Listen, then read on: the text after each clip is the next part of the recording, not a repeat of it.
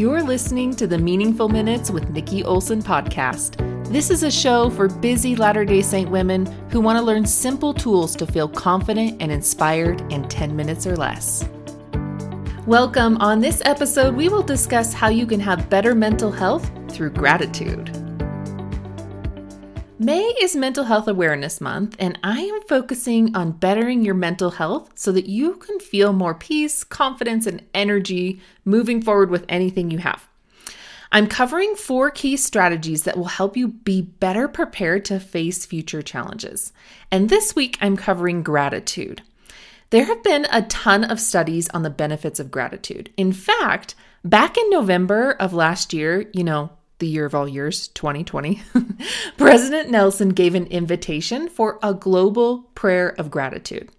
He said, There is no medication or operation that can fix the spiritual woes and I always get this word wrong maladies that we face. There is, however, a remedy, one that may seem surprising. I'm referring to the healing power of gratitude. Does gratitude spare us from sorrow, sadness, grief, or pain? No but it does soothe our feelings. It provides us with a greater perspective on the very purpose and joy of life.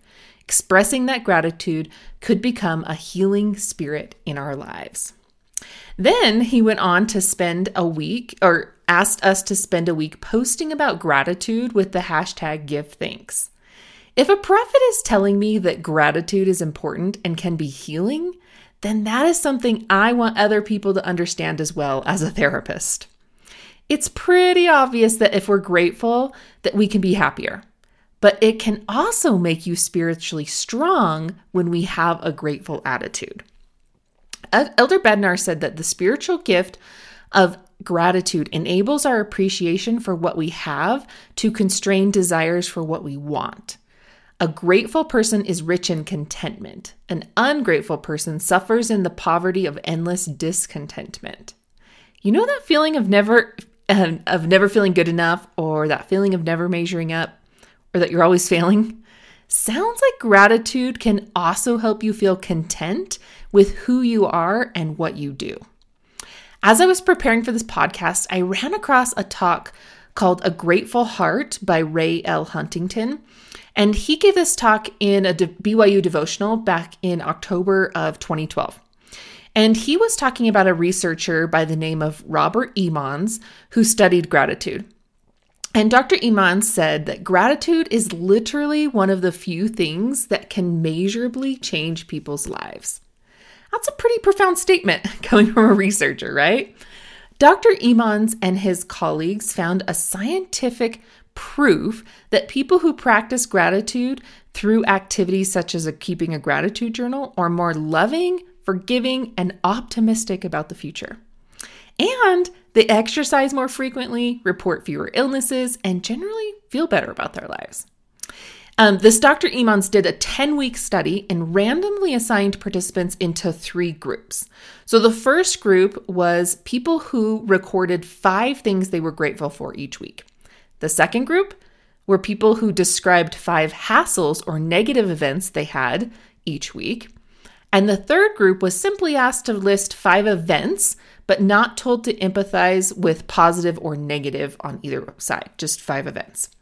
Before each participant wrote about their blessings or hassles, they completed a daily journal where they rated their moods, like their physical health, their overall well being, their moods, and physical health, like headaches, sore muscles, stomach pain, um, or poor appetite.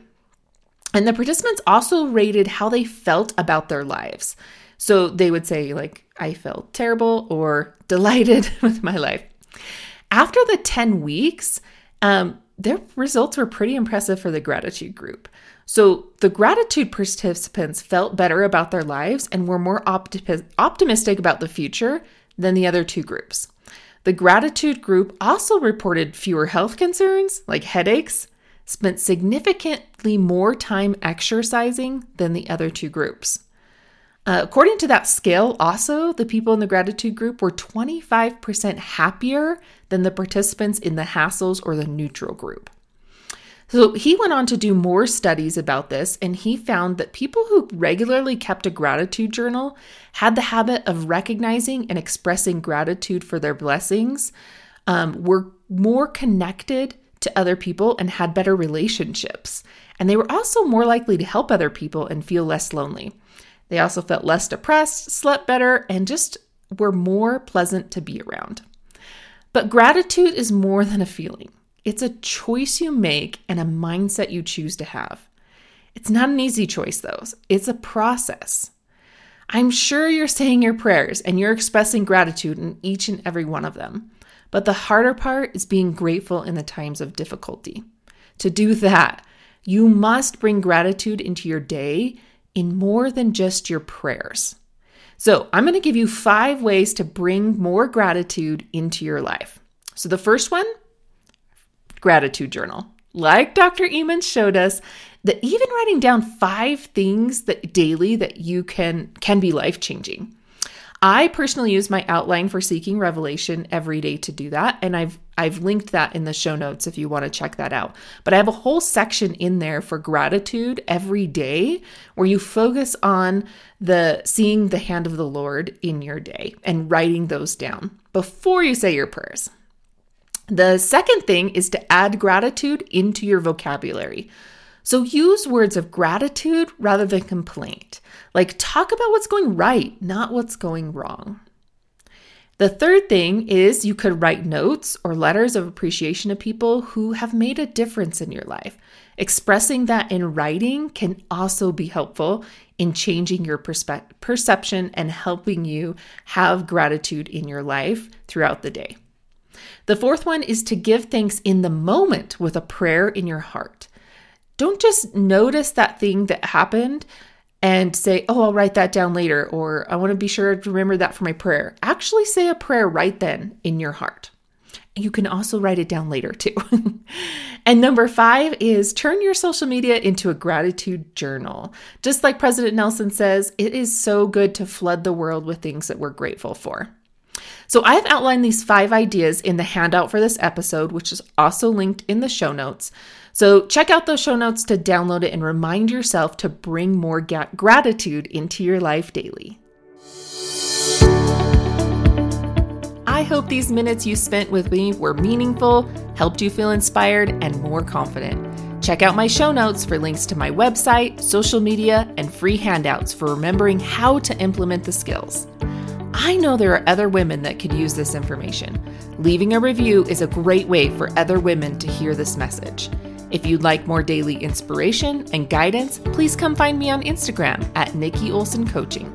If you share this episode, please tag me. I love to connect with my listeners. Thank you for listening to the Meaningful Minutes podcast with Nikki Olson.